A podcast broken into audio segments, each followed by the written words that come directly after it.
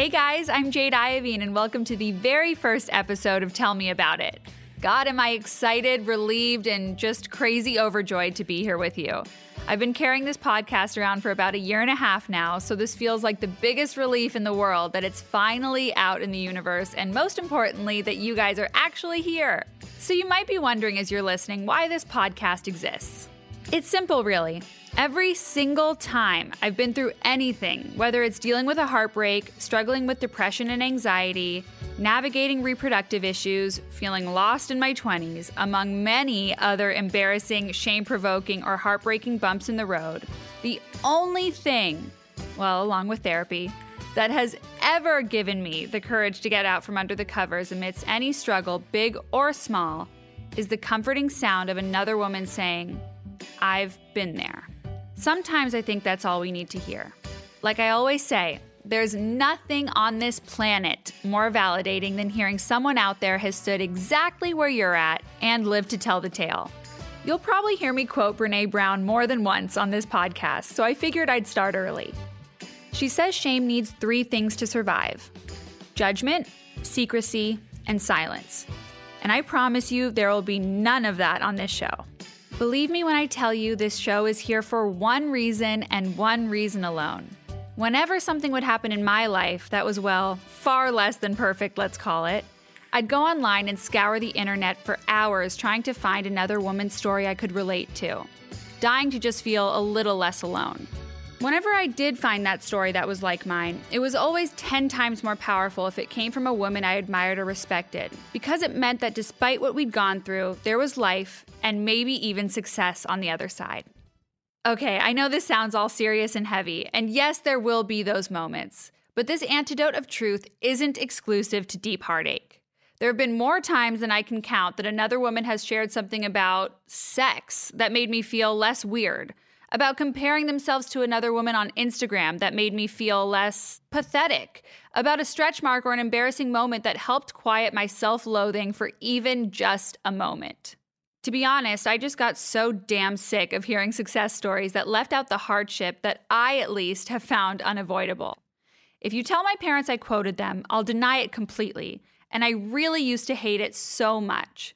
But they always used to tell me when I'd compare my life to someone else's Jade, everyone has something. So I'm here to find that something with my guests each week. That thing that stood in their way or made it hard to get to where they are. The things that without having struggled your way through, you wouldn't be you without. You know, those things that you call your best friend about and exclaim, Why doesn't anyone talk about this? Or, I thought it was just me. I don't know about you, but nearly everything of value I've ever learned in my life thus far has come from learning it the hard way. So I think it's about time we let each other in on that side of the story and made each other feel a little more brave, maybe a little less abnormal, and hopefully a little less alone in the process. I think we owe it to each other, and I'm so excited to get started with you guys. Okay, now let's get to the fun stuff. Today, you're going to hear a heart to heart I had with Bozoma St. John. Bozoma St. John is currently the Global Chief Marketing Officer at Netflix. Boz got her start in marketing at Spike Lee's advertising agency. She then went on to manage brands like Pepsi, became the head of global consumer marketing at Apple Music, then went on to executive roles at Uber and later Endeavor. Boz has been recognized for her breakthrough work by both the industry and her peers. She's received awards and accolades from Billboard, Ebony, the American Advertising Federation, and was listed among Forbes' world's most influential CMOs. If that weren't enough, she also teaches a class called Anatomy of a Badass at Harvard. In 2020, Boz launched a podcast alongside journalist Katie Couric, Back to Biz with Katie and Boz, which explores the societal shifts that have been ushered in by the coronavirus pandemic. Boz's philanthropy includes her work with Pencils of Promise, she's a global ambassador to Ghana, and serves on the boards of Girls Who Code and Vital Voices. But most importantly, Boz is mother to 12 year old Lael, who is always right by her side. Boz and I have known each other for several years, and when you meet Boz with her larger than life personality and are blinded by all the sequins and diamonds and pearls dripping from her six foot frame, you know immediately she's special. But just how special, I don't think I fully realized until we recorded this episode. Boz is a champion for women everywhere. She has broken barrier after barrier and shattered many a glass ceiling. But in our conversation, she says things that sounded so familiar, things that I've thought and felt myself. So much so that I had to keep reminding myself that I was talking to the CMO of Netflix and not my older sister. Boz joined me via Zoom from her home office just a few days after the horrifying January 6th insurrection on the Capitol. We talked about things like self worth, motherhood, finding peace, forgiving your past self, and grief. I'm so grateful to Boz for sharing her experience losing her husband Peter because I think grief and loss is a subject we don't talk about enough, quite frankly, but every one of us will experience it at some point. Boz has experienced not just one, but two profound losses in her life. She lost a daughter prematurely and her husband Peter to lymphoma, and we talked about how those experiences changed her. But Boz doesn't shy away from those painful experiences. Instead, she uses her wounds to propel her forward and is living proof that despite whatever we've been through, we can do hard things. So now let me introduce you to Boz. Hi, Boz. Hey, Jade. How are you? I feel like I'm I have not seen you in forever. I'm so happy to see your face. I know. Well, that is true. We haven't seen each other in forever. forever. It's been too long. I know. So, how's quarantine going? How's Lael? Oh, Lael's great. She's awesome. Is she? She's in sixth Good. grade. She's just trying to make it through. I know, know sixth grade is so tough. Uh, but who knew we'd be in this whole situation? You know, in yeah, sixth grade. Are you doing Zoom school? Is she doing yeah. Zoom? Yeah, online, the whole thing. Um, Does she hate it? You know what? She's actually such a well-natured person that she's all right. Like she, she seems that way. Yeah, very balanced. Like she, she's very zen about things because um, she's kind of just like, okay, is this what we're supposed to do? Okay, then. She's go with the flow. That's incredible that will serve her well in life. It sure will. Amen. so, as we're recording this, I have to start by saying that this has been an incredibly hard week. Yes. There was a horrifying attack on the Capitol on Wednesday, and it's been really hard to function, quite frankly, after watching that.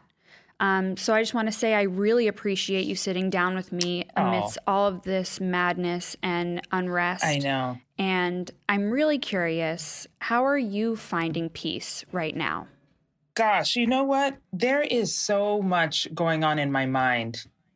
Um, of course, you know, the constant unrest that we're finding ourselves in, you know, regardless if it's uh, health because of COVID 19 and the challenges, or if it's because we have to innovate in all kinds of ways, you know, whether it's that, you know, you're innovating the way you work, or you're innovating the way you play, uh, or you're innovating the way you date, girl, all the stuff. Seriously, um, gotta get creative. Or, uh, gotta get creative. Or, as we all know, civil and social and racial unrest Ooh, it's enough to make you just want to like hide under the blankets, not come out. Completely, completely. How do you explain it to Lael? How do you explain what's going on? I mean, you know what? Here's the thing. I learned this lesson actually quite a long time ago, uh, which is that you really can't lie to the kids. Mm-hmm. You can't. You know, there's totally. um, they are so much more aware and astute than we give them credit for. You know, and so um, she and I don't mince words. I don't baby talk her. Mm. You know, I say the things that they as they are because right. she can manage them. I don't know who told us that kids aren't able to do that. I know it's absolutely true. You know, as, as if like like who who said that? It was like right. somebody. First of all, somebody lied about that. For sure, absolutely. You know, it's like maybe that's why we have so many like displaced humans running around. You know, because they were lied to and then at some point they woke up, they were like, why did somebody lie to me? Like, why didn't they just tell me the truth of what's going on? You know, how much therapy is needed because of that? Yeah. And that gives them more yeah. anxiety not knowing the truth. You know, I feel like totally. if you actually give them the full story, all the information that obviously you can omit some parts, but yeah, give them the full story. Like she can handle it. I think that's really cool that you do that. Yeah, yeah. It's like let them know what's going on. That's why they don't because they can feel it. They know something's wrong. Like, yes, kids are so intuitive and no one gives them any credit for it. So why not just say the truth? Totally. Well, there's no great segue from that, but I thought I knew you. I've known you for years. I thought I knew you, but I've done extensive research on you. And you have lived. You have lived. Oh my God, have you lived? So I like to start by talking about your 20s because I feel like it's just such a formative and very messy decade of your life when you're trying to figure out who you are, what you want out of life, and are constantly wrestling with your self worth. Um, at least I am. Uh, your 20s are so hard because there's so much comparison and expectation associated with this decade. And I think people think it's when you're supposed to have it all figured out, but it's really just a series of fuck ups, rejections, and mistakes, and having to learn things the hard way. Um, and we're so hard on ourselves because we feel so much pressure and we're convinced that everyone else is doing it right except for us. So I'm curious, Boz, what were your 20s like? Who was Bozoma St. John at 25? At 25, I was engaged mm. to Peter. To Peter. And for our listeners, Peter was your husband of 10 years. Yeah, I was engaged. Um, and let's see, there were a couple, there were a few things happening. I was engaged and I was working for Spike Lee uh, mm-hmm. at his advertising agency. So I had I had been promoted and I was feeling really cool. You know, right. like I I finally had like some real responsibility. yes. for the work, you know? yes. So I was I was in charge of a few things and I felt like I was finally, you know, getting like my career going, feeling like a boss, right? Although I yeah. was the boss of nothing, yep. but still feeling like a boss.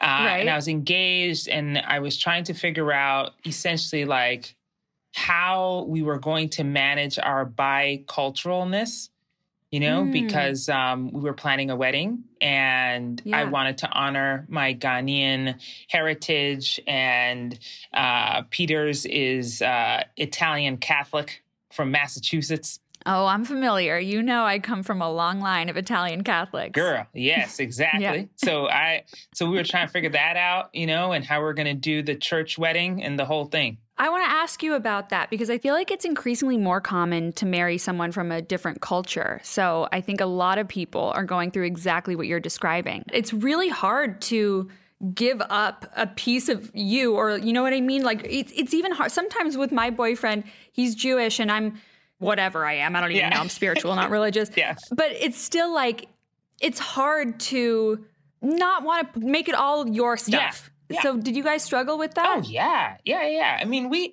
we struggled with so much of that because of our the differences, you know, of mm-hmm. our backgrounds, right? Totally. Like I said, exactly. he he grew up Italian Catholic in Massachusetts, in Worcester. And then his family moved to Palm Beach, Florida.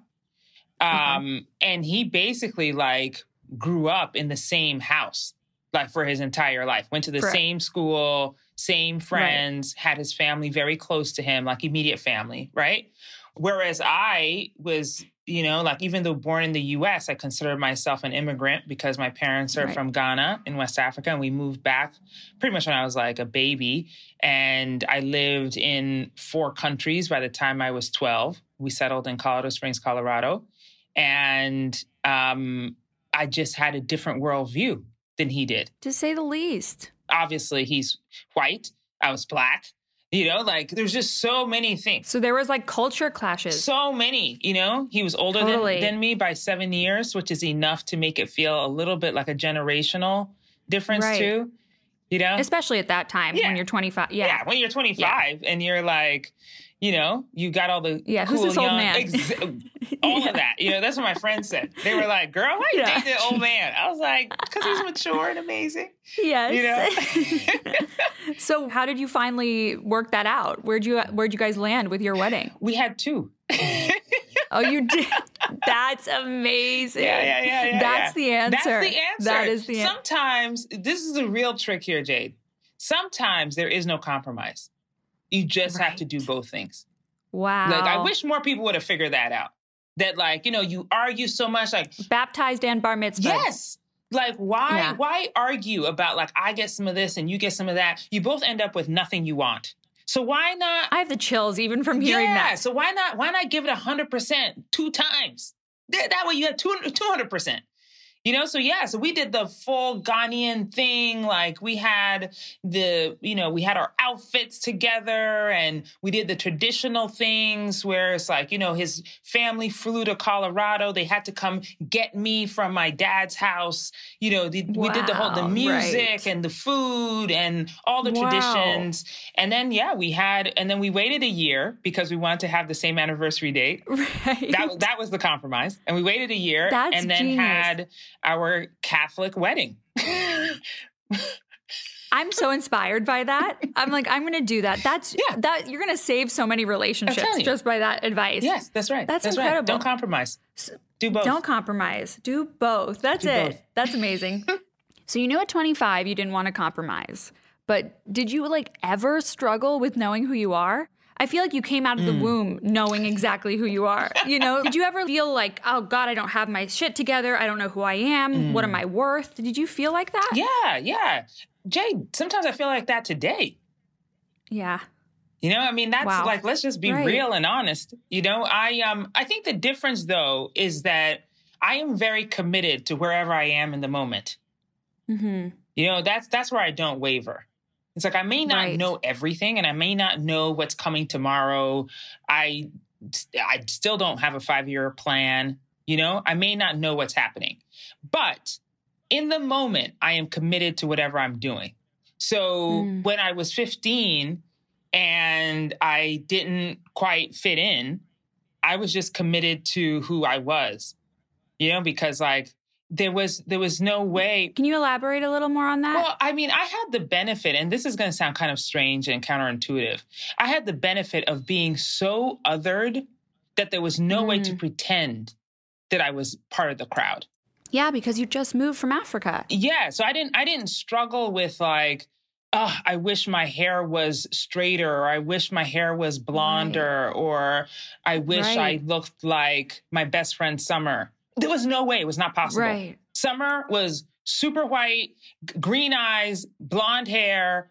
We were both tall. That's about the only thing we had in common. You know what I'm saying? Right. But like, but wow, you like being so othered. That's so true. Like that would make sense that it would just yeah kind of obliterate those yeah comparisons. There was no there was no compa- I couldn't compare myself, and even to right. the point that um you know obviously I I struggled because the the regular stuff that you go through at, at in adolescence, like, you know, the mm-hmm. boys didn't like me in high school, right? Because it was just like there were no black guys there, and the white guys were right. like, no, we want the white girls. So there was not, that wasn't happening. So I didn't I didn't have to have any of those challenges. What I felt was a lack, right, of not being wanted which was its own struggle. Mm. But I didn't right. compare myself to anybody because there was literally no comparison. Like I, I couldn't even, it was just too far of a gulf that I couldn't pretend like, oh, if only I had a little bit more of this thing.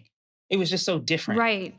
So it doesn't mean that you didn't feel insecure. It just meant that it kind of felt different. You felt not as wanted instead yeah. of feeling like comparing yourself to other exactly, people. Exactly. Exactly. My feeling was that I was missing something that was not possible to have. Okay. That was what I felt. I wasn't missing something that was right there and that I just couldn't reach it, which is a very right. different feeling, I think. You know, it Absolutely. causes a different kind of insecurity if it's right there and you can't have it. Mine was missing altogether. And so there was right. there was no there was nothing for me to dream up. It just wasn't there. So how did you reconcile that? How did you work through that through your 20s? but here, okay, so here's some more. Ooh, girls, here's some more truth. Um, I love your truth. And I've said this before, and I got such a crazy response. I'm gonna try it again and see what happens here. Oh, um, oh God, okay. but like, I do remember at like 15, probably earlier, 14, 15, 16, all those years uh, before you know before I I got the love yes. and, and like being in my bathroom, you know, and look at myself in the mirror and being like, I am so damn dope. Like I just felt like I looked at myself and I was like, girl, look at yourself. Like you so pretty. You so dope. And I was like, I don't I, I don't understand why other people don't see that. I was so confused, right? Like I was just like, you were 14 or 15 yes. at the time. Oh, I, rem- I remember wow. it like yesterday. Like I would just look at myself and I'd just be like, but you're so cute though. And you're so funny though. And you're so smart though. Like, why doesn't anybody like you? I remember That's feeling beautiful. that. I remember feeling that and being so confused by it.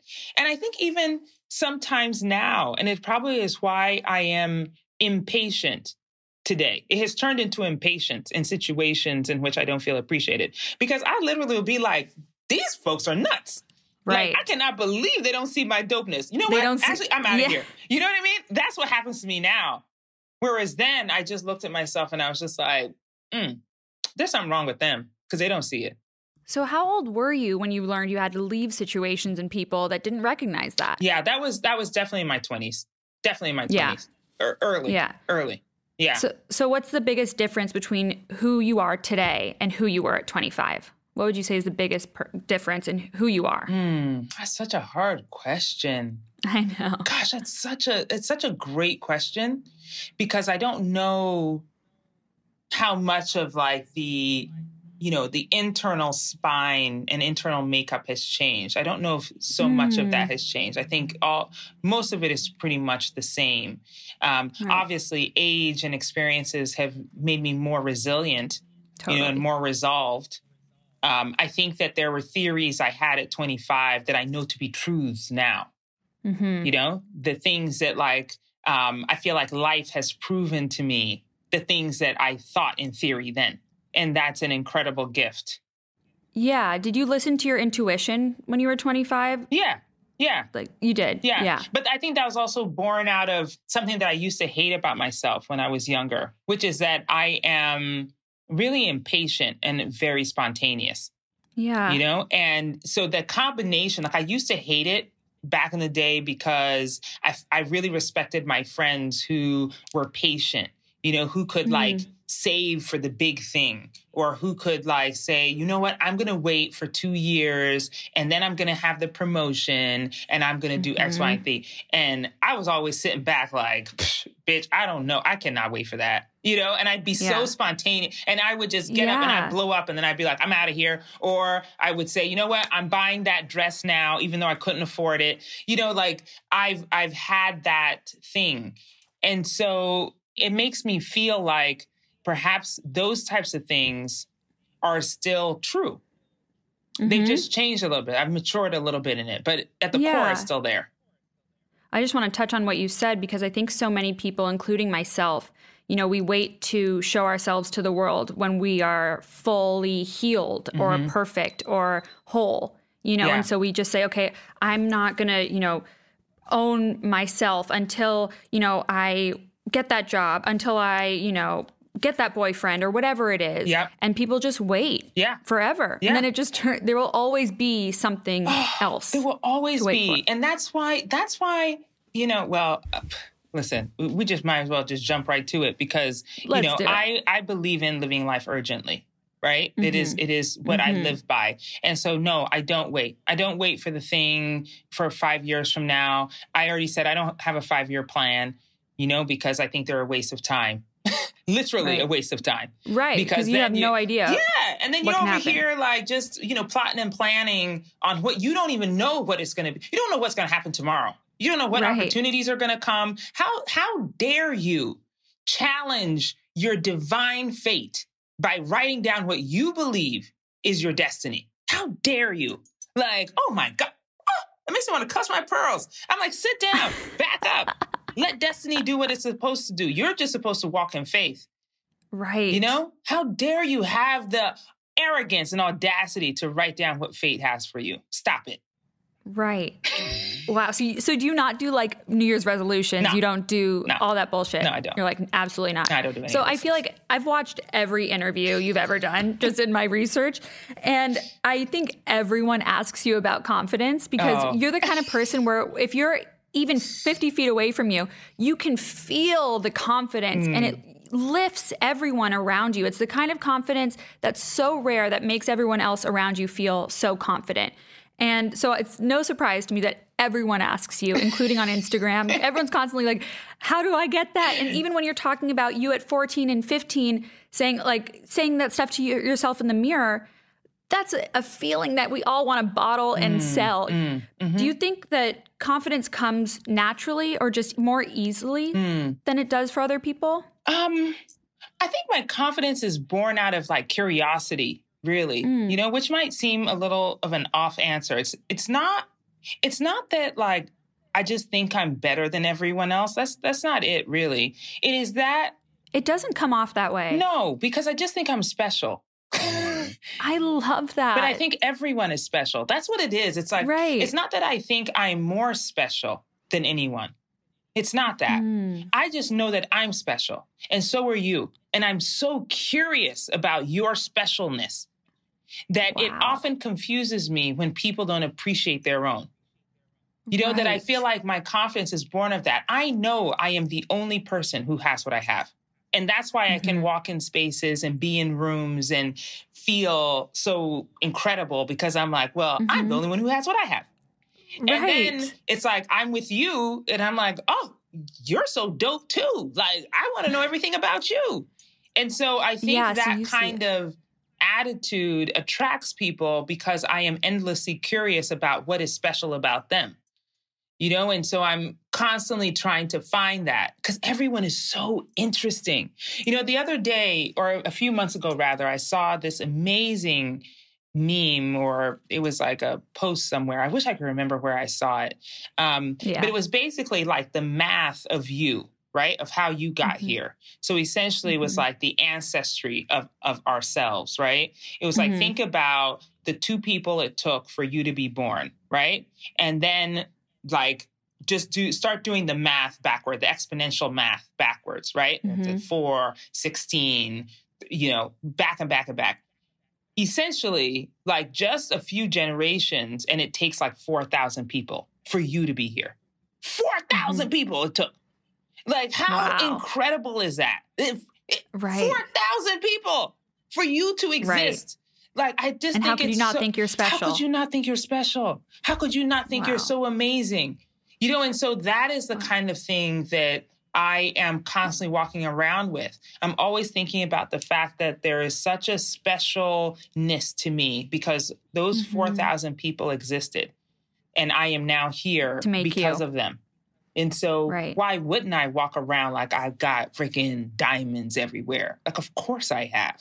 Like, it's incredible. Are you kidding me? Uh, when you say it, it makes so much sense. You know, like I, I, I'm, I need you every morning to remind me of this because it, it makes sense. It does. It's true. Yeah. It's true. And I think, but that's why I think people love you so much because you can feel that you think that other people are special. Yes. You know, and I think that makes people gravitate towards you. So you talk about pure acceptance, and I Mm. love that idea so much. Pure acceptance of you now, acceptance of yourself in the future. Can you explain that concept a little bit? Yeah. Oh, I think it also is born out of the idea of that specialness, Mm-hmm. right? The mistakes I've made in my life, you know, uh, again, my confidence isn't born out of the fact that I think I'm perfect. I am far from that, Right. you know, but even the mistakes I've made, I have forgiven myself for, you Mhm. know, I've, I've totally How? accepted them. How do you do that? Because most of the time I recognize the fact that I didn't make the mistakes on purpose. Mm-hmm. You know, If you'd known better, you would have done Uh, better. Yes, I would have done better. You know, Mhm. and and sometimes I can recognize why I made the mistake. You know, sometimes it's arrogance. sometimes it's selfishness. You know, sometimes Yeah. it was just ignorance or lack of understanding. Um, Absolutely. and I recognize that I didn't do it on purpose. You know, and Mhm. so I'm able to forgive myself for that. Or if I did something wrong to somebody, I do try. I try to let go of my ego and ask for forgiveness. They don't always give it, but at least I've done my part, right? Which is that I asked for it. Right. But at least keep your side of the road clean. That's correct. You know, and so that part then means that I accept the things that I have done and that sometimes have been failures. And then Mhm. the things that I can't control, you know, that are just a part of my nature or that have happened to me, you know, Mhm. or any of the things that feel like flaws and faults, I I had to accept those. You know, it's Mhm. like those without without accepting all of it, I just can't be a full person. And none of us can. right. You know, it's like unless you unless you absolutely truly, I mean, and listen, I won't know whether or not you accept your full self. Like I, I won't know that. Only you know that. Mm-hmm. And it's like, what is the work that's going to take in order for you to accept your full self? Mm-hmm. You know, I'm not saying that, you know, this whole exercise of standing in the mirror, I'm not saying that like I stand in the mirror now and, you know, at almost 44, I don't look in the mirror and say, girl, what is that wrinkle doing there? You know, I still do that, of course. Right. But I recognize the fact that I do do that and I forgive myself for doing that. And I'm okay with that. Yeah. Do you have like negative self talk or do, how do you rein that in? How do you control that? Yeah. Yeah, I certainly do. Um, I, I mean, yeah, because I'm human and I, I do do that, you know, and I do it about a bunch of stuff. But you don't let it stop you. No, because I recognize what it is also. I think there's also that mm-hmm. self awareness that you have to have that you recognize when it is negative self talk and you can hear it. Mm-hmm. But that mm-hmm. also just takes a lot of practice um, and, right. and actually listening out for it. You know, it's not an easy habit to create, but you should create it which is that like it's a muscle. Yeah, yeah, yeah. So every time you hear it, I'm not saying you have to stop it because it's very difficult to stop, and I don't know how to do that. If you find if somebody you talk to somebody and they tell you how to stop it, let I'll me let know. You know. Exactly. I don't know how to stop it. All I know is that yeah. I can recognize it, and then that way I can mm. begin to like walk my way backwards, especially when it's like doubt sometimes that's half the battle. Yeah, yeah, yeah totally. Yeah. Just being able to identify that this isn't my intuition, the difference between your intuition and negative self talk. Yes. You know, just knowing the difference. Yes. So this is a simple question, but do you care what people think? Ooh. Um, yes, I do. I care what yeah. people think. I do. What do you think about that? Uh, about caring what people think. Where do you stand on that? Sometimes well, obviously, I depend. It depends on who it is, right? Right. Yes. But I do also care about what strangers think. I do, because I I think of myself in a particular way, and if they don't right. think of me in that same way, I'm offended. right. And I'm hurt. Right. You know, and, and sometimes I can overreact to that. Yeah. So what like what do you do when you, you know, maybe see something online that's offensive or someone Ooh. that you work with misunderstands you? How do you Girl. drown out the noise, you know? Mm. How do you tune that out? this is a hard question because it also depends on the situation. You know, sometimes I right. am vocal about it and immediate because, like I said before, spontaneous and impatient. Yes. And sometimes I just woo, you know, go yep. off. And so yep. that can happen. That can happen online, you know, because I mm-hmm. I have a sharp tongue, and so and and sh- and sharp Twitter fingers, and so sometimes I can come yes. out that way, you know.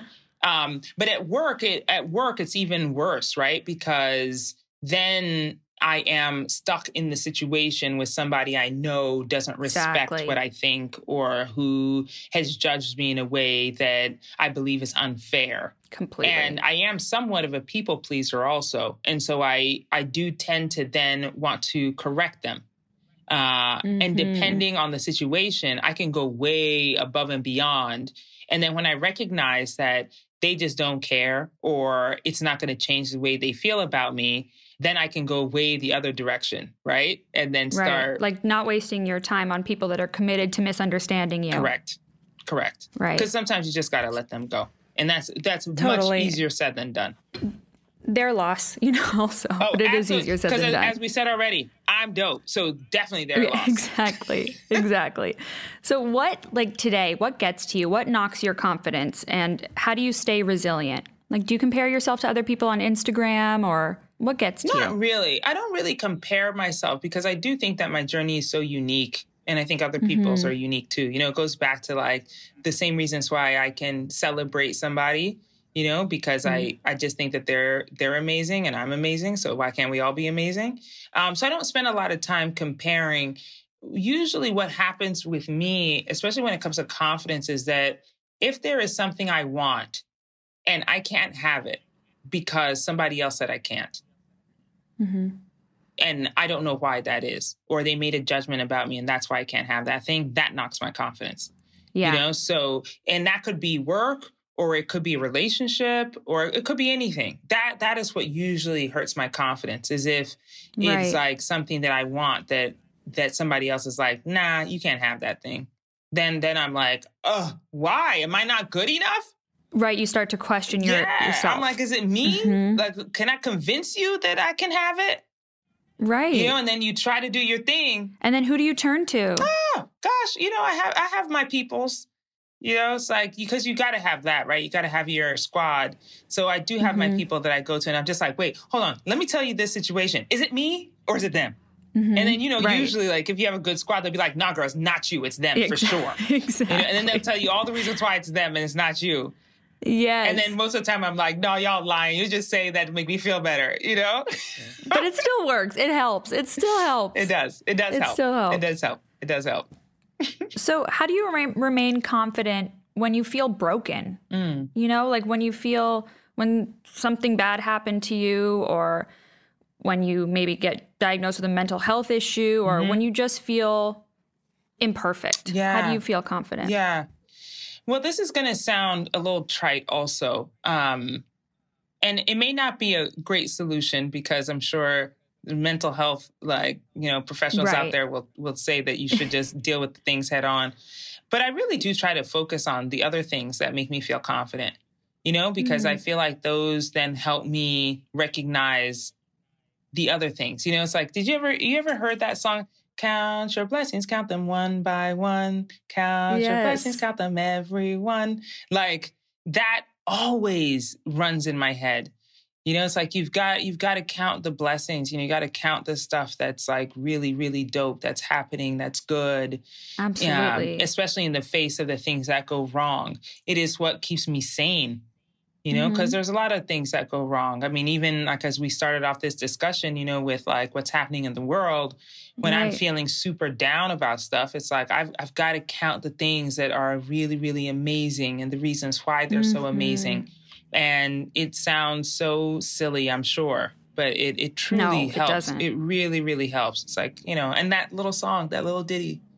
Count Yeah. your blessings, They- count them one by one. I'm like, that's, I'm going to sing that to myself every day. That's beautiful. Because they say that like anxiety and gratitude can't coexist. Mhm. So I guess if you're like just focused on, it's just like scientifically, whatever. Yeah. So I feel like if you just focus on what you're grateful for and what your blessings are, that helps Yes. at least a little yes, bit. Yes, for sure. For sure. I think it helps a lot.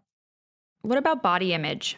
Have you ever struggled with that? Oh, and how do you raise a daughter with the Instagram and all this craziness and Facetune? What's your relationship like with your body? Yeah. Oh, so this has been complicated because when I was a when I was young, um, when I was a kid, like I was always I was always too skinny because culturally, like in Ghana, you know, the culture loves more meat on the bones, as they would say. Right. You know, so I was always I way too skinny for for the Mhm. culture. I remember Mm. like, you know, family friends or people come over, you know, and you know, my mom would drag me out of my room, be like, "Come say hi to da, da, da, da, da, Right. whoever," and they'd be like, "Oh, you look like the number one," and I'm like, "Oh, Oh, there we go." You know what I mean? Like all of those things. Yeah. And so I, grew up thinking that about myself, and then you know, by the time I was an adolescent and I found sports, it was like that physique was great for a track runner. And that, that's what I did, right? And so I ran track. I was great at it. Like, so then it was perfect because my body was Mhm. perfect for that sport. You got long legs. Oh, yeah, all of that. It was like I was number one. It was fantastic, you know? Yes. ran fast with that number one body. You know what I mean? Uh, and then, you know, in my 20s, it shifted because it was like, you know, I still had that kind of physique and I Mhm. felt pretty confident because I could wear whatever I wanted. And I, I never really thought about it. I didn't have to work out. Like, it didn't bother me, right? And then entered my 30s and I had a baby. Mhm. and I had really difficult pregnancies. Um, Mhm. and so, uh, and really traumatic pregnancies. Right. And so by the time Lael was born, I had gained about 70 pounds uh, from Mhm. my, what I would call like my normal weight. And How I, much are you typically supposed to gain in pregnancy? like 20 pounds, 20 pounds, 25 Oh, pounds. really? Yeah, Okay. Yeah, about. Um, Obviously, depends on your body and all of that stuff. Mhm. But um, for me, in in my So you gained 70 pounds. yeah, I gained 70 pounds. And Mhm. um so and I didn't feel good. I remember this Mm. one time. Um I Lael was probably like three or four months and I wanted to take a night out with my girlfriends and um Peter was sitting on the couch and I'd put on a dress and I asked the very dangerous wife question, you know, which was like, How Oh, do I how do I look? In this. Girl, he starts sweating, you, of course. Starts sweating, but he answered it so brilliantly. It's like I will never forget this answer, and I I wish I could tell him now like how amazing the answer was. He he said he looked at me, and I knew I didn't look good. You know what I mean? But he looked at me, yes. and he was like, "I think you look great, but I don't believe that you look the way that you think you want to look in that dress." And I was wow. like all right, and then taking it off. You know what I mean? Like it was like right. So it wasn't. so he didn't say like you look terrible, which I knew I right, did. But he, but he said right, he but he said that I didn't think I wouldn't like the way I looked in the dress. I was like, I'm like, I hope some men are listening to this because that is an actual. That's a great. It's answer. a great answer. It's a great answer, and I just and I I knew he was telling me the truth, but I didn't feel terribly yeah. about it because I knew he didn't think right. I looked terrible. You know what I mean? But he knew that I wouldn't like the way I looked, so I went and took the dress off. Yes. But in any case I really struggled with that. Uh, and it was probably the first time in my life that I, you know, considered like, you know, looking in the mirror and being like, oh my God, like this is too big and that's too saggy and blah, blah, blah, blah. And even though I was able to get rid of most of the weight just through like diet and life, then getting close to my 40s, it, it returned, you know, right? It's like in yes. staggering ways, um, and that when your was metabolism due to slows. yeah, metabolism slowed. I had some really traumatic experiences also that you know made me like you know like eat in sorrow and drink too much and the whole thing.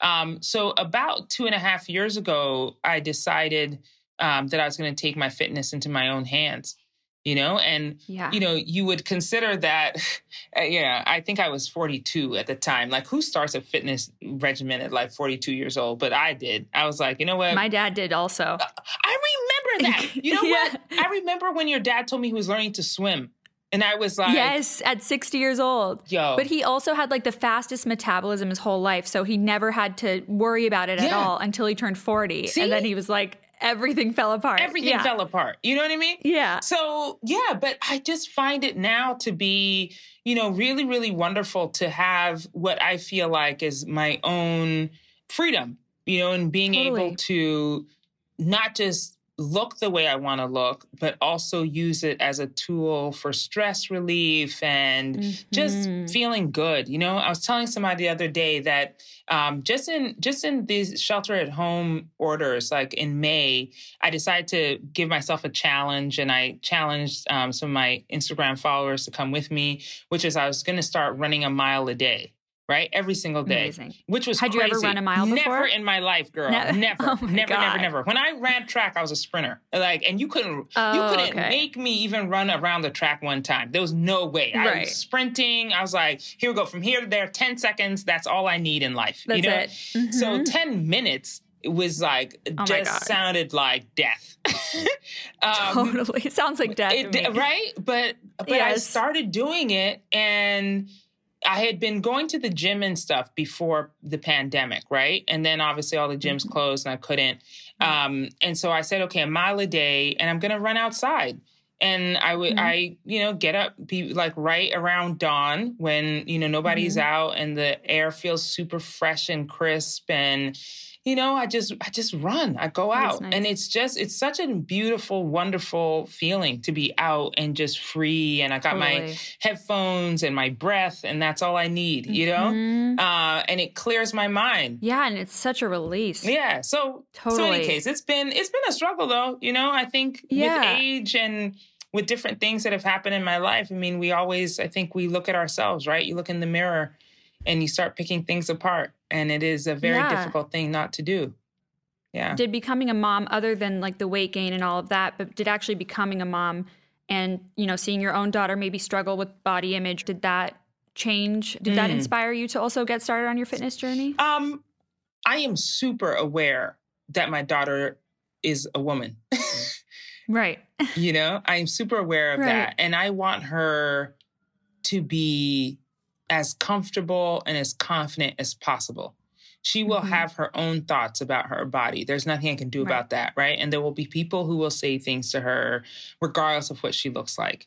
And so I am that mom who tells her that she is incredibly beautiful You know, when she walks in the room, like this morning, you know, I'm here like at my desk, you know, working and I had a little break and she walked in and I was like, girl, the hair, you know, because she had like pulled it back and it was just so cute. I thought she looked adorable, Yes. you know. But I remember, um, She is so cute. oh, she's she's she is fantastic. so damn cute. she's so cute. Um, I I actually do remember though she had to be like two or something like that. We were like in a Target or you know one of those type of stores, and she was sitting in the in the cart like in the front, Mhm. and I was trying to you know reach for something, and she was like singing or doing something really cute, and I was like I you know I said I was like girl you're so beautiful. You're so pretty. Oh my gosh you're the cutest thing. Sing louder. You loud. You sound so good, and there was this woman like across the way who was like you know you should tell her that she's smart and not just beautiful. And I, Give me a break. man, I turned to this woman. I was like, first of all, woman, okay, I can tell oh, her I whatever. can't wait to hear this. I was like, I can tell her whatever I want, and also the fact that, excuse me. She's a little black girl, and there are not enough images of beauty of black women out here in this world. Boz, yes. And so, if there's any place she's going to know that she's beautiful, it's with me and at home. Okay. And she already Oh knows how smart she is. And so, I am going to instill all of that into her. So that's Yes. the, that's the energy I carry. I'm like, she is gorgeous night, and I'm specific. Boz, can you be my mom? Yes, I can. Yes. I will call you every day, okay, and tell you how beautiful like, you are. Okay. Seriously, But that's it's the same thing. But Jade, Yeah. it's like the same thing that I say about the fact that each of us are special. I am specific with my compliment. You know, it's not just a Mhm. general beauty. I'm like, her I think her nose is perfect. You know, I think Right. her eyelashes are the most beautiful eyelashes I've ever seen in my life. You know, Yes. her little earlobes are just the perfect size to hold an earring. You know, like I'm specific with the compliment because I want her to know the parts of her. Because in aggregate, of course, I think everything is beautiful, but I want Right, her to understand the reasons why every single part is beautiful. Right, Mhm. right. You're just not just like, oh, you're a good person, but you're a good person because you have this, Yes, this, and whatever. yes, all That's of the reasons. amazing. All of the reasons. Okay, we're going to take a quick break and then we'll be right back. So, you've lived a big life, as I said, filled with so many sequins and so much success, and you're larger than life yourself. But I know that you've been through some hard stuff also. Mhm. Um, your husband Peter passed away from lymphoma in 2013. And I think grief is such an important topic and one that people often avoid because for whatever reason, maybe it makes people uncomfortable, but it can be so isolating and lonely. Mm. So um, I was wondering if you could tell us about your experience with Peter and when he was first diagnosed. Yes. Oh man. So Peter and I had been together for 13 years when he Mhm. was diagnosed with Burkitt's lymphoma. Um, Mhm. He was diagnosed in May of 2013. And the the wild thing is that he was the healthiest person I knew. you know, Really? he was the kind of guy that like we lived in New York City and he Yeah. you know, wintertime he'd have a light coat on and like you know, no scarf, no gloves, no hat, and never catch a cold. Like I just never understood it. Like I was I was always freezing. You know what I mean? And so I do remember the day that I saw the lump on his throat, Hmm. you know, just on the Mhm. side of his neck. And I was like, what the hell is that thing? And he was like, oh, I don't know. It's just been there. And I was like, what the, what? go check it out. And he didn't even, he didn't even know our doctor's name. Like, you know, like that kind of situation It came out of left and field. it yeah it was complete complete surprise to us and unfortunately neither of us had been strangers to cancer you know my my Mhm. mom was actually at the time on her second fight and his mom Mm. had had breast cancer and also survived so we knew that there had to be a plan you know Mhm. radiation Yeah. like surgery, chemo, like the whole Right. thing. And so it was another shock to us when his oncologist said, like three months later, that there was going to be no plan, you know, and that we should plan for the end. It was crazy. Wow. It was just like, How long did they say he had to live? oh, that was the worst part. They said he had a couple of weeks. Ugh. And and we we were I, I mean I remember sitting there and thinking there's no way like what are you talking about? And Lael about was how old? she was how four old was Lael? she was four Ugh, Jesus. it was just like and he like he just looked at me and he was just like what about Lael you know, what about Lael? And I was like, I don't know. Like, I don't know any of this. What about you? What about us? Right. What about right. our life? What about the plans that we had? You know, I'm surprised you were able to walk out of the hospital no, room uh, or the no, I didn't. office. I threw myself on the floor. Are you kidding me? I, I no, Oh no, no, my- no. I, I, I couldn't do it. And he was so, um, he was so gallant hmm and I wouldn't say accepting because he was pissed off. he Mm-hmm. Right. was like, "This, Rightfully this is like, this is unfair." Yeah. But he was gallant in that he was like, "Okay, let's let's figure out what we're gonna do. You know, let's get let's get our plans together." Like he was the one who was like, "All right, let's call the lawyer because we got to get a will together. Uh, let's call the bank. Let me let me write down all my passwords." Like we we went directly into action because because of Peter. You know, I was Mm-hmm. Right. willing to be like, "Oh no, I just want to I want to cry my all my eyes out and just lay here Right. and do nothing for the next 2 weeks if that's what that's what they say."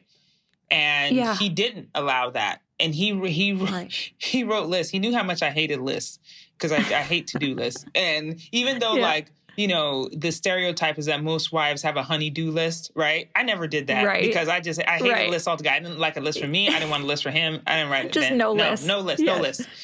And he wrote me a list of things to do, and it was such a gift because it gave me purpose hmm you know, in the days. Yeah. It gave me purpose. And it is where my mantra about living life urgently was born because Mhm. he really was like, listen, we've got to do something every day. Like, we don't have time to waste. There is no time to like just sit. And if we do sit, let's make it purposeful. If we're going to sit, let's sit and talk. And we Mm. did that some days, you know, where we sat and talked and we talked about the things that we hated about each other and forgave each other for those Mm. things. Yeah. You know, the stupid little yes, fights and the things that like I was holding against him or the things he was holding against me, we talked those things out. Or Yeah. we went and ate gelato, you know, because Right, that's his right. favorite thing. And that's that's what we'd go Mhm. and do. Um, Mhm. he took Lael fishing. Like there were there were lists of things. And Like a bucket list, kind of. Yeah, yeah, yeah, Yeah. of sorts. And hmm it became so necessary because at first it kind of felt surreal, you know? But then Mhm. as his illness set in and there were days when he couldn't do certain things that he had done before, sometimes the thing to do that day became like, you know, larger than life because he could no longer Right. do whatever the thing was that he could do yesterday. So it Mhm. inspired me to not wait for things. Right. You know, if we thought about it in that day and we were like, you know, we should do X, Y, and Z thing, we went and did that Mhm. thing because we didn't know if tomorrow he would be able to do it.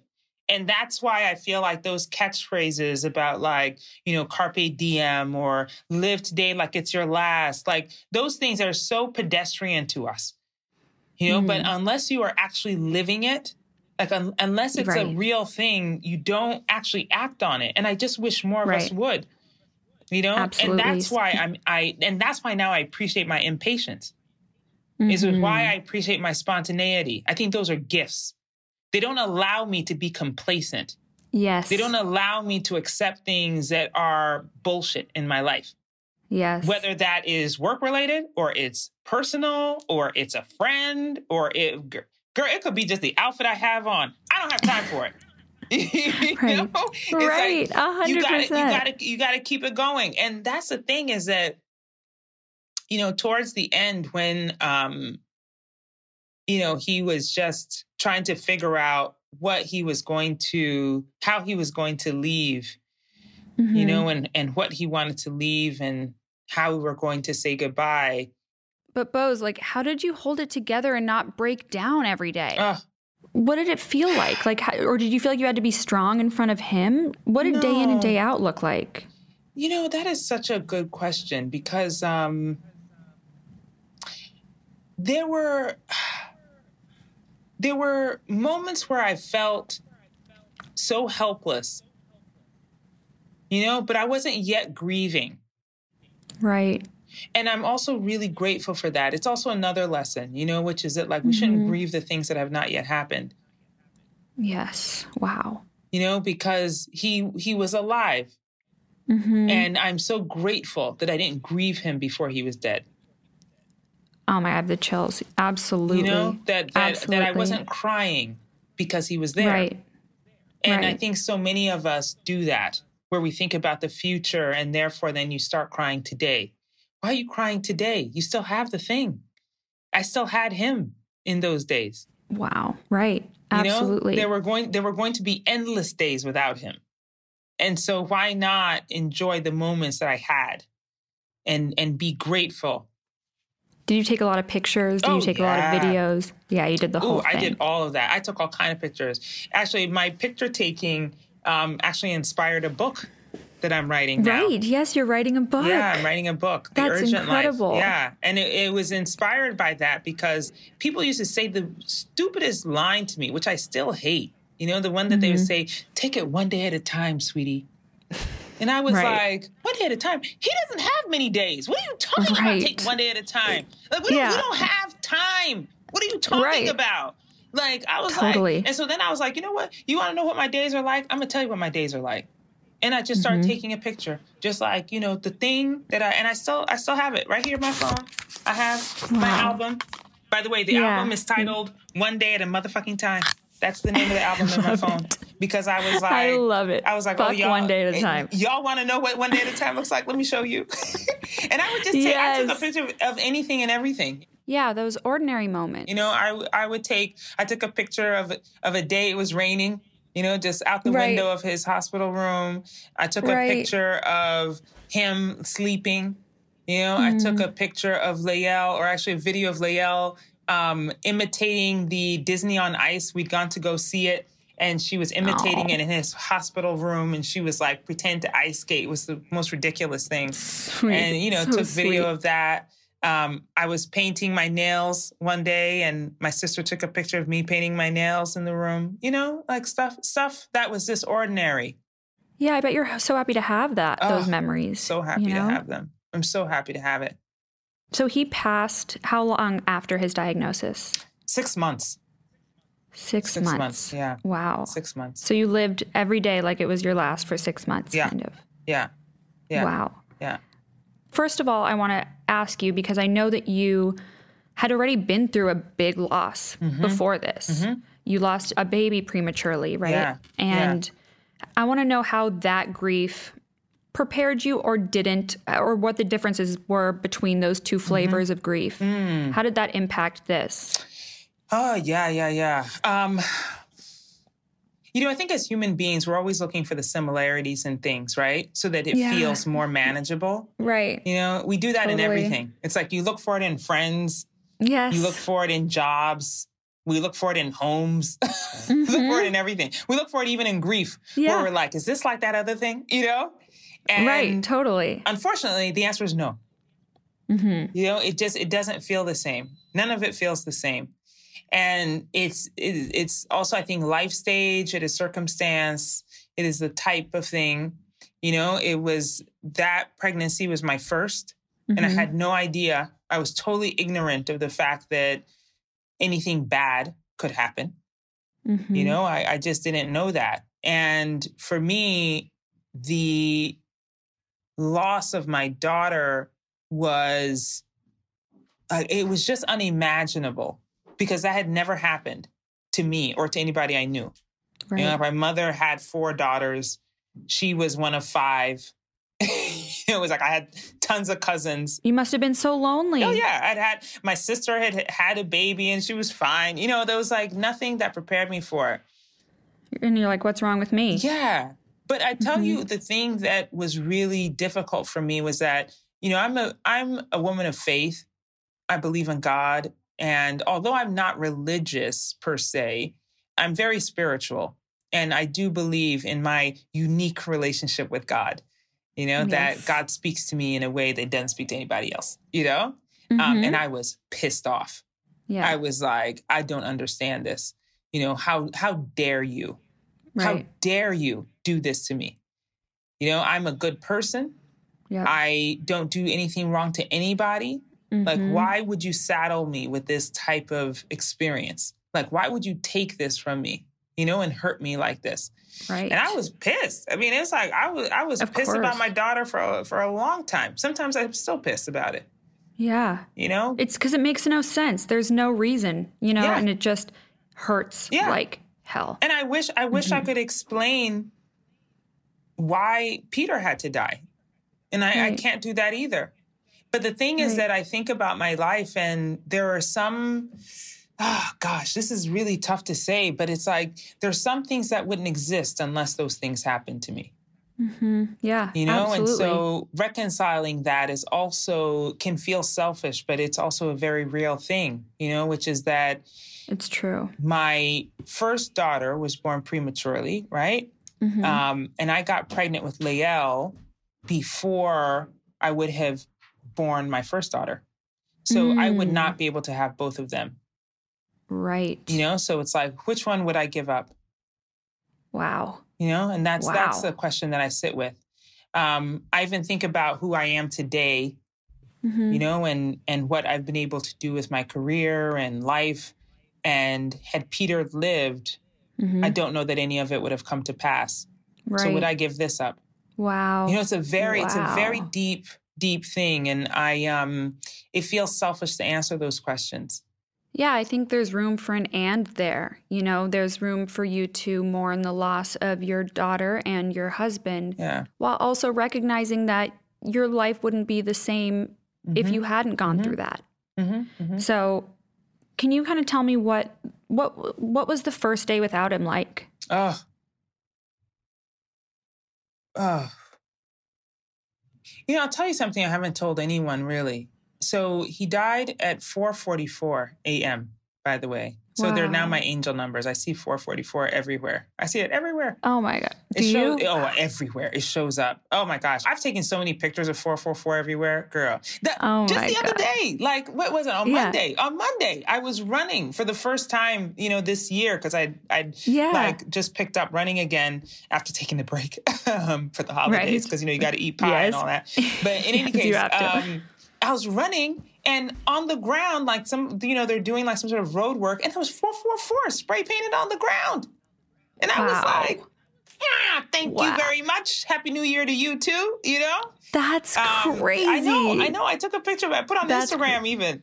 Um, Oh my god, that's crazy. but in any case, um, he died at 4:44 in the morning, and um, you know, after like just taking care of the paperwork at the hospital, and Mm. I drove myself home. Can you imagine? Um, Oh my god. You Do you even remember that ride home? I I remember getting in the car, and my si- my sister and his parents were were with me. Um, Mhm. we were together and and my mom actually so and jade i don't know how this happened but again it's like you know the spiritual world is something else isn't yeah. it Totally. get in the car i turn on the car and our wedding song starts playing Oh my, I have the chills everywhere. That's Are you serious? unbelievable unbelievable when i tell Oh you my- all of us in the car started screaming like every single every single one of us knew exactly what was going on Oh started my- playing and then and then you know my sister is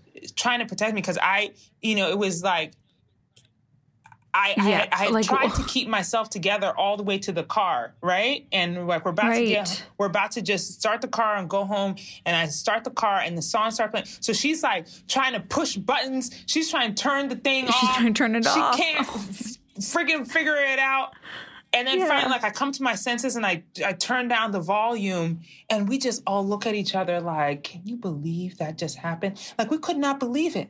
Could not believe it. oh my, I can't believe it. and so like, he's there. He was there. Yeah, totally there. And then I get home Mhm. and of course exhaustion and all that. And I, I couldn't tell Lael just yet. I just I had to go to sleep, Yeah. you know. So I went to sleep and I woke up and I woke up in that panic. You know that panic wake that you Mhm, do? Like the you know, and I woke up and I looked around and my mom was right there and I was confused as to why I was at home because, you know, it's like we had been at the hospital for so for so long, like at least a month or Yeah. so. And so I woke up and I'm like, where's Peter?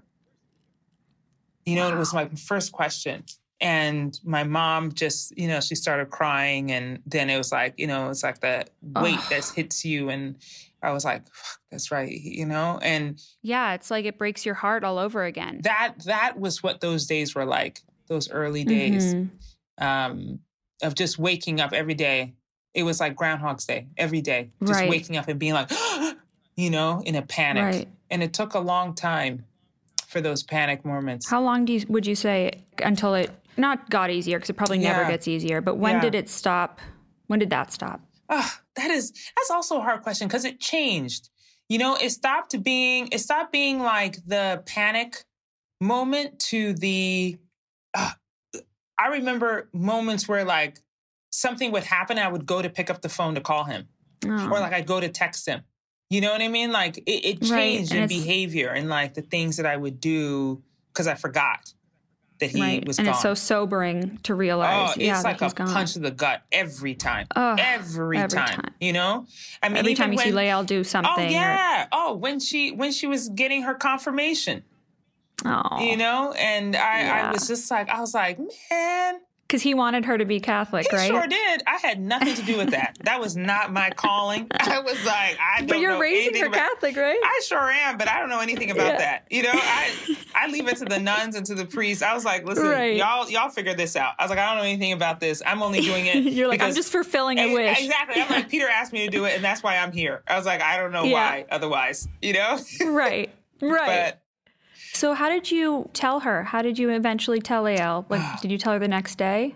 Yeah, I told her that next day because um, I knew I couldn't wait, and you know we had mm-hmm. we had to oh go through all the plans. Did she get it? Um, did, did she think, understand what was happening before yeah, then? She did. She did understand what was going. Well, okay. Understand as a four-year-old can, right? Right. But totally. to the point that I made, it's like I tell her the truth, and it was a big mm-hmm. lesson that a friend at the time, um, she was a child mm-hmm. child psychologist who gave me the best mm-hmm. piece of advice. You know, Melissa Robinson. Shout out to Dr. Robinson. Shout out. She yes. uh, told me she was like, you know, you should tell her the truth. Tell her what's mm-hmm. going on. Use the big words because if you say mm. things like "Daddy's sick," then every time you get a mm-hmm. cold, she's gonna think you're gonna die. You know, wow. it's like you got to say, it's "Daddy true. has cancer." They're so literal. Oh, kids. literal. And so, mm-hmm. you know, it was the practice of telling her the truth. And mm-hmm. um, I'm really actually thankful for that behavior because now it's like, yeah. you know, it's so much easier, you know, that we're, yeah. we're, truthful with each other in all circumstances. And I don't right. hide my grief from her. I don't hide mm-hmm. when something hits me and I'm like, oh gosh, your dad would have loved that you know mm-hmm. but i would tell you the biggest grief for me in telling her when he died was that I knew she did not understand the weight of her grief yet, that right. that was still to come. She didn't know what it meant for her future. She didn't know what it meant. And and I mm-hmm. knew that like she would she would not that her grief would continue to come back again and again mm. and again and again throughout her life you know, that it would hit her the first time there was a father daughter dance. It would hit her right. the first time somebody came to pick her up to take her on a date. It would hit her the first time right. we took her to college. It would hit her on her wedding day. It's going to, you know, that I, I, I could see the future of her grief. And that was what like just That's oh, it was like a stake in my completely. heart. And I and I knew that even telling the four year old version of her that this yeah. conversation was not going to be the last that I would have to tell her this again and again and again and again. And it is what really, really hurt. That was the grief of it that I know it will it will keep happening. Mm-hmm. Does she remember him? Yes, she does. She does remember him. She does. She um but I also keep him alive for her. How do you do you that? Know, I think it's really important. Oh, I tell her all kind of stories. First of all, like you know there's so many habits that she has that are his it's really quite remarkable really you know it's like it's amazing wow. as a parent to see that you know behaviors that she has of him that are clearly not learned right those, that's straight nature it's know? amazing that like and but it's weird it's like even expressions i have no idea where she gets some of these expressions like she says something like and they sound like oh him? yeah the same type of tone and I'm just like, wow. and so, you know, when she does stuff like that, I'll be like, that's, that's your yeah, dad right there. That's your dad. You know? Right. So she feels connected to him. Oh, totally. And I, I often, mm-hmm. you know, give her the stories or, you know, I just pepper things yeah. in so that she knows. I love the story that you tell about when you woke her up one night when you were feeling like just you know, feeling overwhelmed by the grief and the responsibility that you had to now raise this daughter on your own. And you mm-hmm. said to her, yeah. Can you tell that story? Oh, yes, yes, yes, yes. It was in those early days of just pure grief, you know, there was unabashed mm-hmm. grief. And right. the phone calls had really stopped and people bringing casseroles over and all that. Mm-hmm. And I couldn't mm-hmm. sleep, you know, and I, it was like the mm-hmm. middle of the night. And she was sleeping in the bed with me. Um, and I was terrified because I was like, mm-hmm. she's four. And I had not planned to be a single parent. And I was like, how right. in the hell am I going to raise this person? Like, I, this is not even what right. I signed up for, you know? Yeah. And um, I was looking at her and getting increasingly anxious. And mm-hmm. this is like the bad parent moment where I was just like, well, there's no one else here to talk to about this. So I just woke her up. You know, like she wakes me up. I'll wake her up. I'll wake her up. Yeah. I was like, wake up, wake up. You know, so she yeah. she wakes up like kind of startled. You know, she's like rubbing her eyes. Right. And I'm looking at her and she's looking at me, like waiting for me to tell her something. I'm just like, girl. And, and this was the only thing I could think of. Like, I was like, because that was the thing that was on my mind. You know, I was like, you're going to help mm-hmm. me raise you, right? And she was like, yes. Oh. Yes, okay, I will. Oh. And then she was like, oh. and just looking at me, and I was looking at her, and I was like, okay, okay, great. And then she just laid down and went back to sleep. And what did that okay, mommy? Like what did that yes do for oh, you? It was it was the validation I needed. You know, I just mm-hmm. needed somebody to tell me. And it didn't matter if it was her, yeah. it didn't matter if it was a four year old. I just needed somebody to tell me that it was all right. Right. That you weren't alone. You know? Totally. So, what's something about single motherhood, you know, that no one told you about? Oh. That no one prepared you for? Gosh. Oh, there's so many things. Mm. That there's no one to like bounce things off of. Right. You know, because you don't know what in the hell you're doing like parenthood is such a weird thing. It's like I wish somebody would have told me that you don't actually know what you're doing. Mm-hmm. You know that there, and it doesn't matter if somebody else has done it. You know, it's not like my mom can tell me what to do because she's not raising Lael. She raised me, and it's a different thing. I'm a different person than she is, right? And so there's totally. no way. And I didn't know that parents didn't know what the hell they were doing until I became one. You know, right. I didn't know that. I thought they had it figured out. My mom seemed, my mom and dad seemed super in tune. Like they seemed like they knew what they were doing, but they didn't. There's I, no roadmap. Now I know that yeah. they didn't. Now I know they were making it up. Right. You know. Right. And so I think it would be, it would be maybe easier. I don't know, right? Because now I don't mm-hmm. have that mm-hmm. experience. But I think it would be easier right. if I had somebody to bounce it off of and, you know, ask their opinion when things yeah. are confusing to me or I don't know what to do or what to say or I had to have yeah. the birds and the bees conversation and I was like, can somebody else do it? I don't want to do it. I would have loved to be a fly on the wall oh, for that. It was terrible. It was a disaster. Oh, it was a disaster. It was awful. It was awful. It was awful. oh my God. That's amazing. I bet there are so many oh moments. Oh my God. And I really wanted to be good. You know what I mean? Because Right. Like, so you tried your best. Yeah. Cause I was just like, oh, this is gonna be a memory she's gonna have. So I've gotta do it right. You're like, I'm gonna ace this. Oh, and I was prepared, or I had my I had my you know, my thoughts together, the way I was gonna explain yeah. things. Crash. Right. All of it. Oh my God. I was so nervous. That's... I took one look at her and started stuttering. Oh, it was awful. it was just terrible. Mm-mm. Have you tried to revisit it? No, since? I have not. I have left no. it alone. No, I'm I'm way no no no no I'm way too scared. Uh, no, she asked me a couple hard questions and I was like, you know what? Actually, let's just stop talking. I was like, you know what? We're gonna pick this up later. That was like a year ago. I'll have to it up. I know I will, but I can't just yet. I'm too scared. Yes. Oh my God, that is so funny. It's true. It's like every parent's worst nightmare. And then you look around for support oh, yeah, and it's exactly. just you. Yeah. And it's not there. It's not there. Like literally, I was just like, oh my God, this has got to be like, who can I ask to help me? Right. Right. Right. No one. So, who were you as a person before he died and who were you after losing him? Well, gosh, I think it's much easier for me to answer like who I am now. Yeah. You know, because I'm uh, a much more determined person, I think now. Mm. That mm-hmm. um, I'm really determined to survive.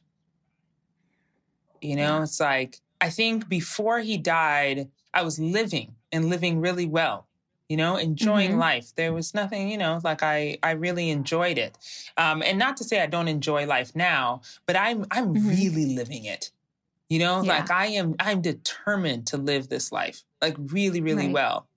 And right.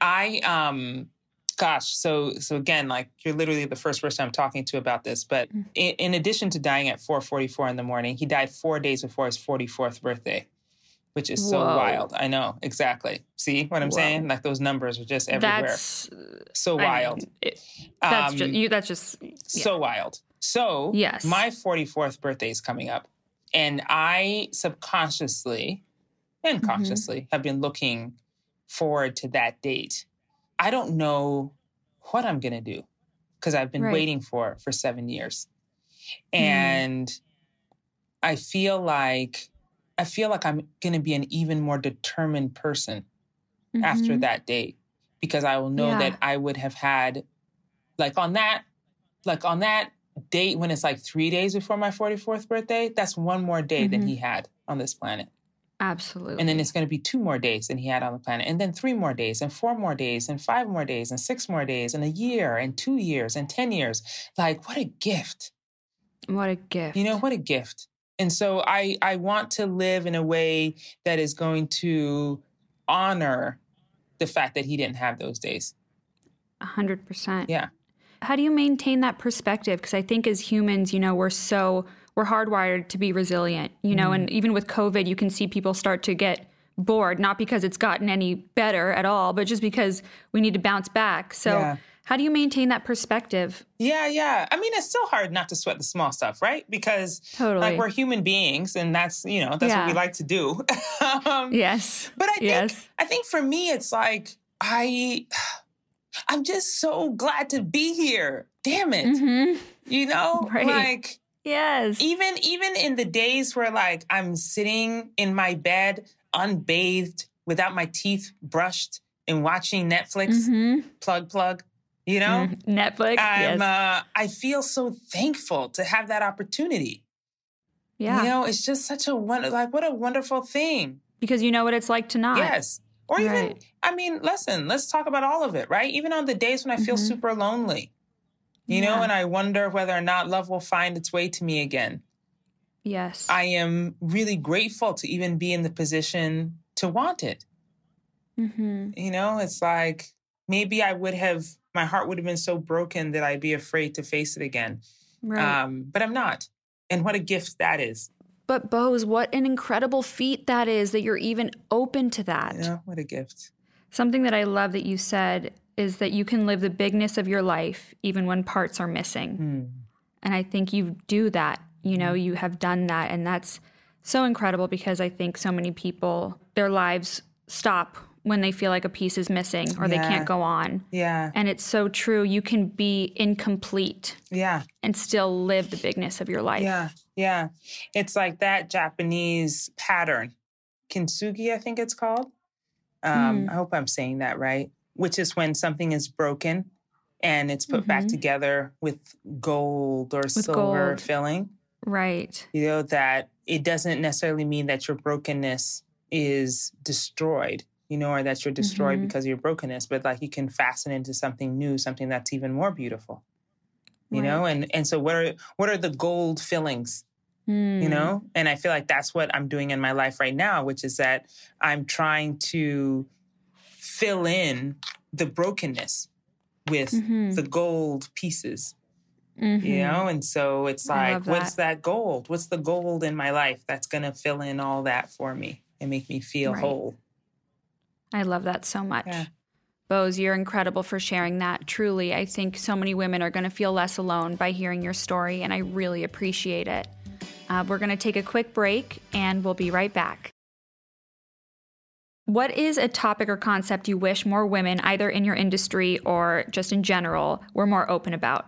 Oh gosh, this is a Or talked good about more. question too. Um, well, I think okay. So there's an easy one and a hard one. Okay. The easy one is I wish that we talked about money more.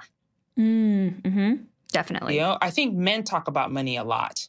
So easily. Women have a hard time doing it. Yeah, it's like why? Like we should talk about money. I know. Like we get paid so much less. It's like we should talk about it. And we should talk about it with each other. We should talk about it with our bosses. We should talk about like we should talk Mhm. about money and not be afraid Yes. of it. yes. You know, that's that's one that I I wish we we did more. And then, I mean, because we've talked about motherhood so much, um, Mhm. I wish that more of us would talk about, and this is not a morbid thing, but I wish more of us would talk Mhm. about the honest trials of motherhood. You know, I recently I was so appalled when Chrissy Teigen talked about Mhm. losing her son Jack and people came after her and said that you know she was selfish or that like why would she share that publicly and How is that dare a- they? Like, How- girl say it again yeah, like fuck you for thinking yes, that. how dare they you know and even Meghan Markle wrote I think she wrote an, an open letter or something like Of that in the New York. Times I think Mhm. um, also very public Mhm. and I was like bravo yes Mhm. like why why should we hide that like why is it Yes. shame it's not shameful Right. like, why, why should we be ashamed of that? You know, it's like, Like, it happens yeah, to so many of It us. ha- It, wasn't our and it happened to you. Yeah. No. And I'm like, I wish I wish we would talk about that more because there's just so many images of this, you know, beautiful rounded bellies and these like Mhm. maternity shoots that are fantasy. And I'm like, Totally. that's dope. That's wonderful that you have that. But like, let's can we talk about the times that's not so pretty and like really be honest about that? Yes. Like there's a whole other side of the story. Yeah, and all the things that it brings, because I do believe that feminism is also the embracing of all of the things that make us different from men. Yes. You know, and Right. motherhood is one of those things. And yes, of course, I want there to Right. be equality in the way that men and women raise their children. Uh, but Mhm. listen, like we're bearing them, Yes. you know, and even in, regardless of the makeup of your relationship, Exactly. You know, if you are single, you're with a partner, you are in a lesbian relationship, regardless of the makeup of your relationship, it's like whoever is bearing the child, like that, that whole Mhm. process, it Mhm. changes you physically, mentally, emotionally, spiritually. Like we need to talk about it. And I wish that we talked about it more. Yeah, and you are the only person that should have an opinion about it because you are bearing Yes, the child. Correct. It's just crazy. We perpetuate these perfect images of pregnancy and motherhood, and all it does is hurt us as Yeah, a that's it. as womankind. That's it. That's it. Yes. As if like if you don't do it perfectly, somehow there's something wrong with you. Not true. and there's already so much shame. It's like, why do we inflict that upon each other? Why? Exactly. I know. Okay, so what's a way in which uh, I think we're all works in progress, of course. Mm-hmm. What's a way in which you're currently working on yourself? Is it therapy? Are you being more present? Or is it something you're reading? Or, Mm-hmm. you know, is a mental health retreat, whatever it is? Yeah. It's it's my fitness. It's my fitness. You know, Mhm. that um I'm getting up every day and moving, doing something. You know, and I find that to be really freeing. So it's not just about looking good, although I like to look good. I do. Uh, Yes, I, like I do. do. I do like to look good in a bikini. Thank you very much. Um, but I also like it because I think it helps me mentally and spiritually. You know, helps me to connect with myself and, like I said, appreciate my body in new ways. You know, it's like, Yes. listen, my knees are not the knees that they were at 25, and I don't have Right. Megan Thee Stallion knees either. Mm, nobody does. You know what I mean? I tried to get down and body yada yada yada, and it was not working. Yeah. It was not working like that. But I appreciate every step, you know, that I take when Yeah. I run, and so like Yes. I I really enjoy that as a practice now. Yes.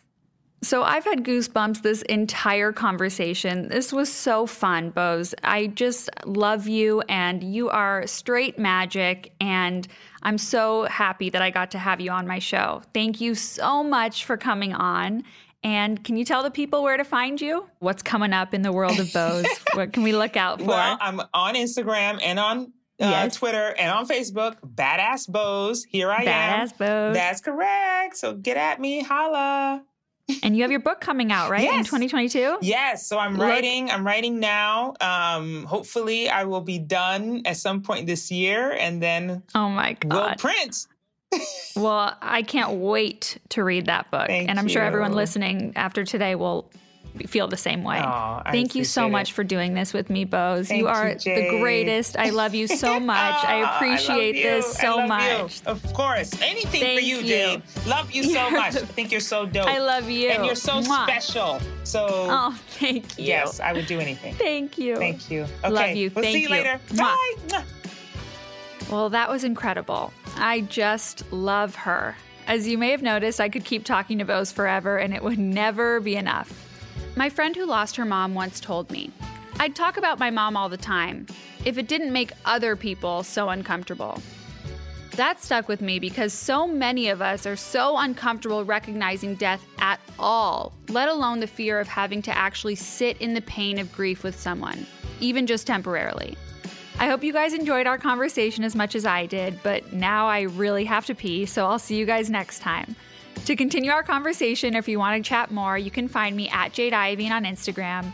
And if you enjoyed what you heard, please subscribe and rate because that's how we grow. Okay, bye.